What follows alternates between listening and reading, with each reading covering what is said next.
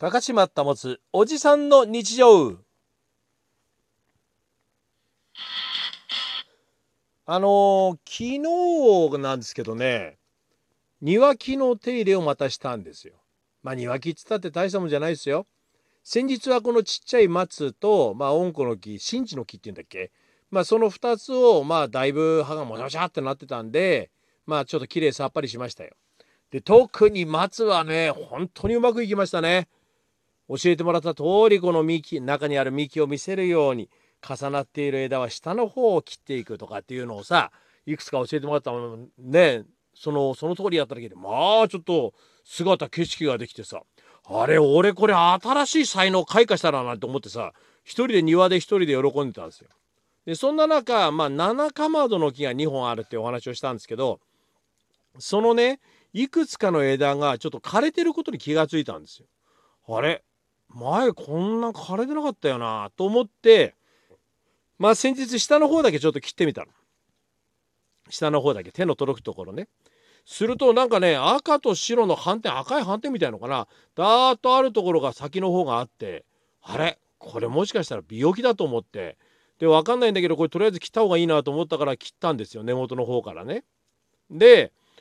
ということはこれ枯れてるところって結構上に近いところもこれは病気の可能性があるから早く切らなきゃならないなんて思ってまあ我が家には脚立というのがありますから3段のやつ2段のやつ両方あるんだけどその3段のやつをですよ広げて、まあ、階段みたいにして階段いやはしごだよはしごみたいにしてで木に登ったんですよ。まあなかなか緊張したよね。最近木登りなんかしないでしょ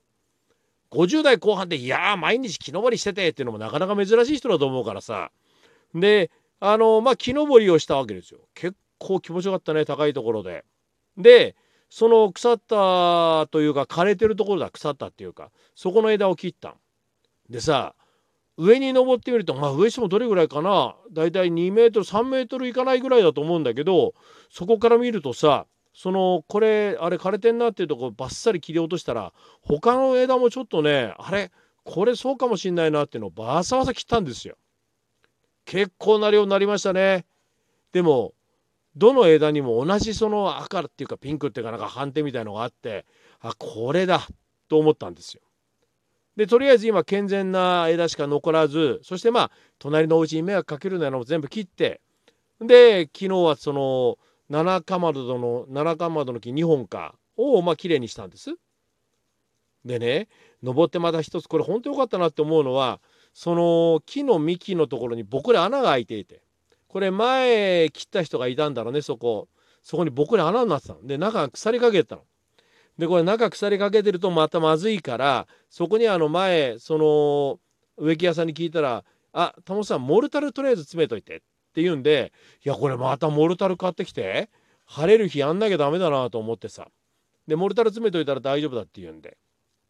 まあそんなに極端に手入れしてるわけじゃないんだけど、まあ、こういう機会だから今のご時世あんまり出かけられないからね家の周りをいつもより徹底してやろうなって思ってやってみたらいろんな発見があるもんでさでその中で腐った枝が分かりそして、まあ、病気だろうなこれっていうのが分かりまだ調べてないんだけど多分病気だと思うんだ枝枝のさ。んでまあ隣のお家にかかっているとこも綺麗に C ですよ。いやまあ本当にすっきりしましたね。えー、お家のその庭が。まあ小さい庭なんですけれどもすっきりするとさ自分の気持ちもすっきりするもんでねえ。まあ今まで忙しいとかなんかそういうことにかまけてですよ。あんまり庭のことなんて見てなかったなと思ったんだけど。まあこうやって一通り見ると小さい庭ながらドラマがあってですよ。景色があっていいもんだなと思いましたね。ええ。まあまああのこういうご時世だからっていうけれねいうことになりますけれどもね出かけられないっていうことになるとまあいろんなことを考えるとやることあるもんでまあそんな中でねいろんな発見をしていけるっていうこのねことがもしかしたらいいのかななんて思っちゃったりもしてさうんそういうふうに思うわけですよ。だからこれからもまあお家でやることをやるとさあのお家でできることかやるとまたいろんな発見があったりすると思うんですけれどもどんどんこのねお家をきれいにしてですよそして住む環境をちょっと良くしていきたいななんて思っている私でございます。高島保おじさんの日常。ではまた。